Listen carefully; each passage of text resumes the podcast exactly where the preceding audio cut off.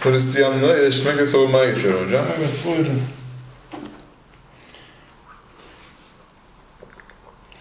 Şimdi diyecekler bu konular birbirinden kopuk gibidir, kopuk gibi değildir. Yani Hristiyanlık üzleti, halveti, mağaralara çekilmeyi, dağlara çekilmeyi çok yaşamıştır. Evet. Ruhaniliği gerçekleştirmiştir Hristiyanlık. Ebediyeti hak kazanmış milyonlarca insanı yetiştirmiştir. Dolayısıyla kopuk değil yani. Kopuk değil bu konulardan ama Hristiyanlığı savunurken ruhaniliği savunuyoruz. Şimdiki kilisenin siyasi Hristiyanlığını savunmuyoruz, eleştiriyoruz onu. Evet hocam. İkisini birbirine karıştırmamak lazım. Benim kitaplarda genelde Hz. İsa'yı, İncil'i, ruhaniliği savunma var, arınma var, ruhanilik var, ebedilik var. Fakat bizim siyasetle alakamız yok. Biz kimseyi siyasi olarak desteklemiyoruz. Propagandasını yapmıyoruz. Tam dersen birey olarak bunu nasıl, nasıl yaşarız ona bakıyoruz. Ona bakıyoruz. Ebediliği hakletmeye çalışıyoruz. Evet hocam. Arkadaşlar geçen hafta sabır ve namaz makalesini okumuştuk. Hemen onun peşinden gelen makale Hristiyanlığı eleştirmek ve savunmak. Ee, Burada da Bahattin hocamızın dediği gibi iki makale e, birbirinin peşinden geldiği için hayli alakadar. İzleyemeyenler geçen haftaki o videomuzu tekrar izlemelerini öneririz. Ee, Bu hafta Hristiyanlığı eleştirmek, savunmak makalesiyle başlıyorum okumaya. Hristiyanlık dini özünde ruhanilik, uhrevilik, fedakarlık ve saf maneviyattır. Dünyaya, siyasete ve nefsani duygulara bulaşmamaktır. Eğer herhangi bir sebeple bulaşılmışsa da onlardan arınmaktır.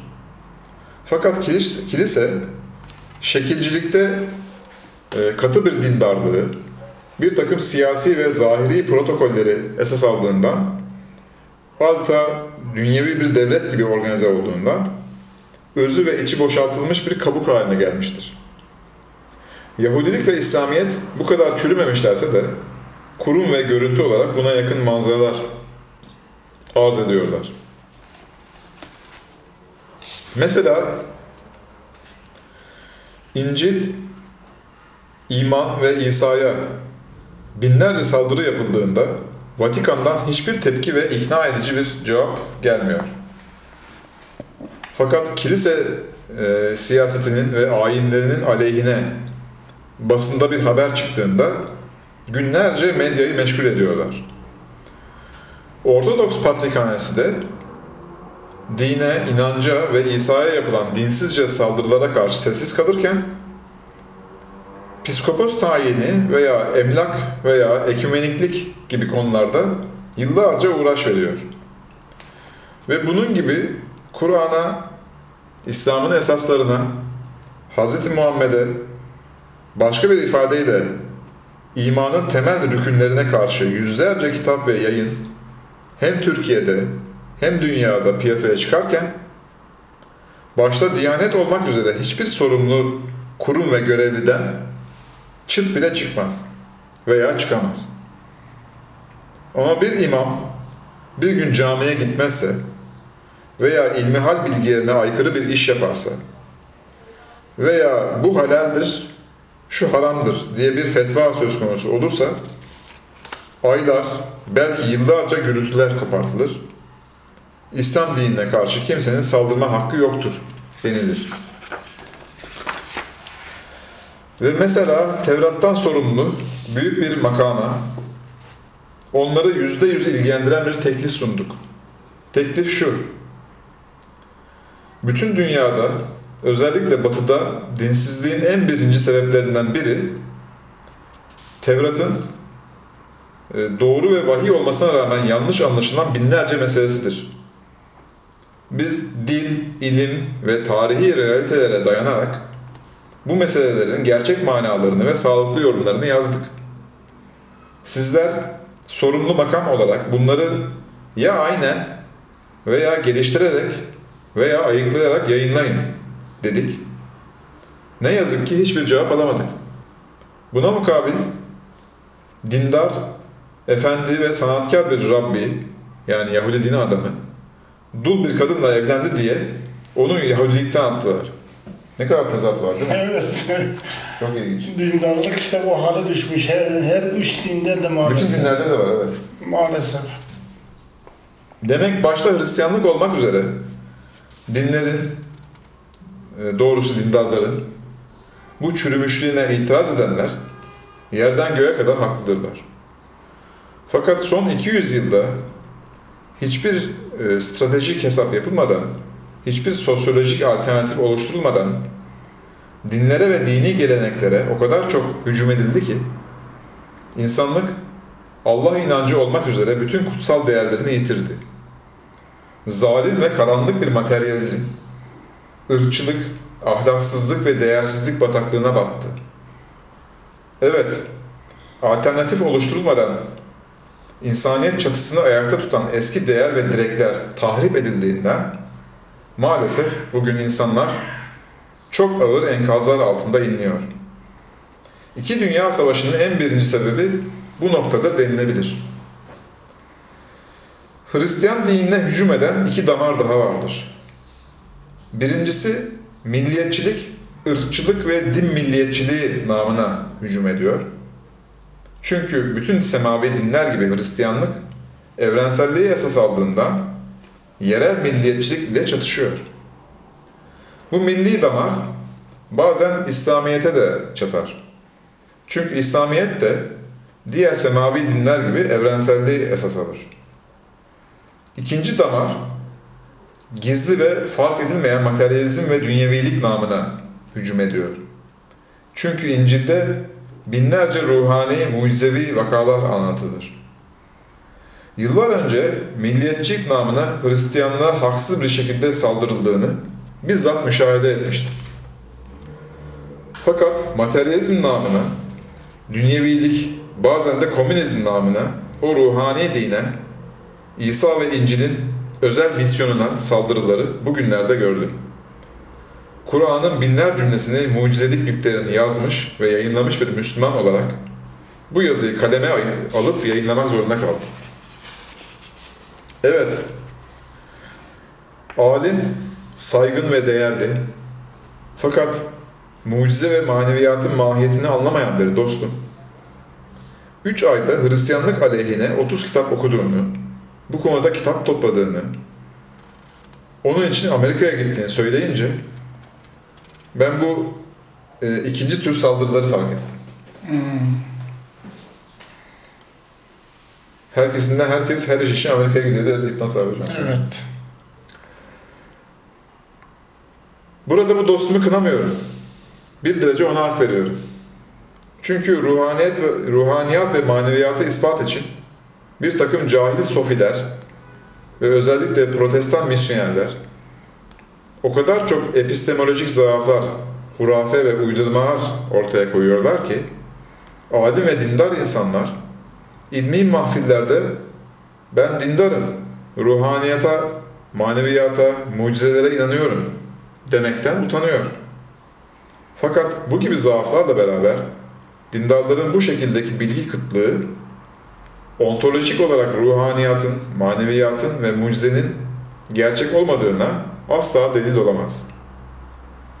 Çünkü bu asırda zahirilik ve materyalizm çok aşırı giderek dinlere saldırdığından dindarlar maneviyatı ve dinlerini korumak için bilimlerden, özellikle fen bilimlerinden ve epistemolojiden koptular. Altta bir dipnot var hocam burada. Ee, insan genomunu ortaya çıkaran, önceleri ateistken şimdi koyu bir protestan olan Profesör Doktor Francis S. Collins inşallah dindarların bu kötü tarihini tersine çevirecektir diye bir not var. Kendisi kaliteli bir insan. Güzel bir kitabı da var Tanrı'nın dili diye. Bilim konusunda, evrim konusunda dindarları uyarıyor. Evet hocam. Maalesef Hristiyanlar bu kitabı yayınladığı halde kendileri evrime inanmıyor. Yayıncıları bile inanmıyor. Yayınladıkları abi. evet maalesef. Dolayısıyla gerçek ve hakikat, özellikle dinin gerçekliği ve hakikatleri kayboldu. İnsanlık büyük bir zarara girdi. İnanmayı ve iyiliği sabır ve realiteyi birbirine tavsiye edenler hariç. Kur'an 103. sure hocam? Evet. Mucize kavramı hakkında binde bir delil olarak bu kitaptaki Ayet ve Mucize adlı makalemizi hatırlatmak isterim. Geçen haftalarda okumuştuk. bu Evet. Dini terörizm ile eşdeğer gören bazı akımlar ise Bediüzzaman'ın ahir zamanda Müslümanlar dinsizliğe ve materyalizme karşı ve anarşizme dönüşen komünizme karşı Hristiyan ruhanilerle ittifak etmeliler şeklindeki sözünü çarpıtıp siyasi hezeyanlar saçıyorlar. Evet, geveze insanlar hiçbir sözü sağlıklı olarak anlamadıkları gibi kendilerinin de ne dediklerini anlamıyorlar. Çünkü siyaset insanı ya geveze ya dinsiz veya divani, divane yapar. Evet, İslam'ı ve cihat kavramını terörizm ile eşdeğer gören bu kesim, ehli kitap lehine olan Kur'an'ın onlarca ayetine rağmen onları müşriklerle ve dinsizlerle eşit kabul ediyorlar. Ehli kitabı müşriklerden ayıran üç temel farkı ahirete iman, vahye iman ve helal ile harama iman gerçeğini görmüyorlar.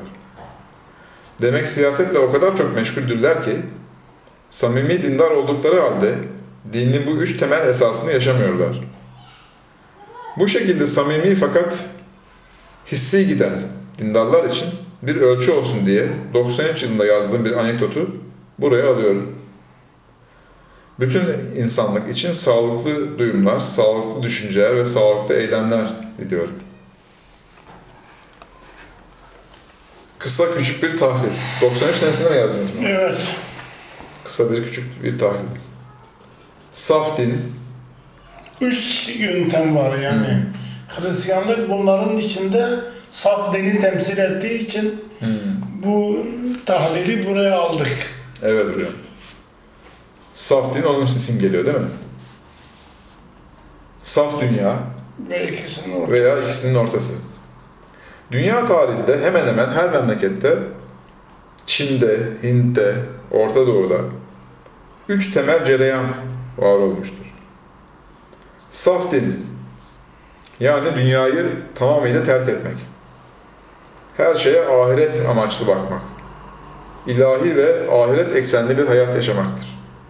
Bunun en tipik örneği Çin'deki Taoculuk ve öz Hristiyan dinidir. İkincisi saf madde ve dünya. Saf madde ve dünya cereyanıdır. Bunun en bariz örneği materyalist felsefeye dayalı olan komünist ve dünya kaynaklarını tüketmeye dayalı olan kapitalist hayat şeklidir. Şimdiki Yahudilik de bir derece maddeci, dünyevi, milli bir din olmuştur. 25. sözde bununla ilgili de detaylar var. Evet.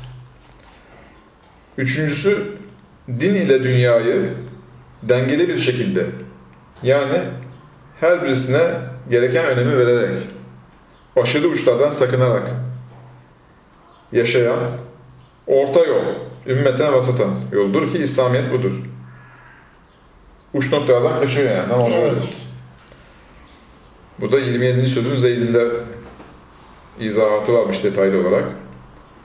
Fakat eğer din ile dünya, fert ile toplum, mana ile madde, zahir ile batın, akıl ile kalbin beraber götürülmesi zorlaşırsa, İslamiyet de öz Hristiyanlık gibi tercihini ahiret, fert, mana, batın ve kalp lehine koyar. Bununla ilgili detaylar da Emirdağ layıkasında 1 ve 2'de varmış hocam. Sayfa 229, ikincisinde de 56'dan 104'e kadar. İşte Risale-i Nur bu asırda bu şekilde bir tercih yapmıştır. Yani Salih Nur İncil gibi yaşamayı emrediyor. Ruhaniliği. Yani baktın sıkıştın diyor, tercihini ahiretten yana koy diyor. Tercih esastır, denge esastır, İslam esastır. Ehli hakikat olmak esastır. Hmm. Fakat baktın ki ikisi beraber yürümüyor, tercihini ruhanilikten, ebedilikten yana koyacaksın. Üstad o yüzden mi yeni sayfa Terk olmuş? etti, yeni Said oldu. Hmm. Yoksa eski Said'den bir şey Eski kaybetmemiş. Said'de bir şey kaybetmedi. Eski Said'in bir yanlışı yok. Değil mi? Yok. Ama baktı ikisi beraber yürümüyor. Yürümüyor bıraktı. Çünkü bu asırda herkes dünya, devlet, madde, zahir, akıl diyor. Toplumun dengesini sağlayabilmek için birileri çıkıp karşı kutbu yani ahireti, manayı, kalbi tercih etmelidir. Hz. İsa'nın materyalist, dünyacı Roma İmparatorluğu ve dünyevileşmiş şekilci Yahudiler içinde yaptığı gibi. Nitekim Bediüzzaman ahir zamanda İseviliğin dini hakikisinin prensipleri hakim olacak derken bunu da Kastamonu layıkasında söylemiş. Evet. Bu saf dinin önemine, etkinliğine ve mucizevi bir te- şekilde tesirine binaen söylemiştir. Nitekim Moğollar İslam dünyasını yerle bir ettikten sonra bu saf dini yaşayışı kendilerine prensip eden bir takım sofiler bu mucizevi tesirde hem Moğolları Müslüman ettiler hem İslam toplumunu dirilttiler. Hem de Osmanlı Devleti gibi bir devletin kurulmasına altyapı. Osmanlı'da onun için tarikat esas oldu. İlim başta vardı, sonra ilim ge- geriledi. Hmm. Ama başta varmış yani. Şey. Başta vardı ilim. Yavuz Sultan Selim'den sonra Gerileme başladı. gerileme başladı. Hocam çok teşekkür ederim. Ben teşekkür ederim. Arkadaşlar Marifet ve Vela kitabından bu hafta Hristiyanlığı eleştirmek ve savunmak makalesini okuduk. Bahattin Sağlam hocamızla da beraberdik. İzlediğiniz için teşekkür ederiz. Haftaya görüşmek üzere.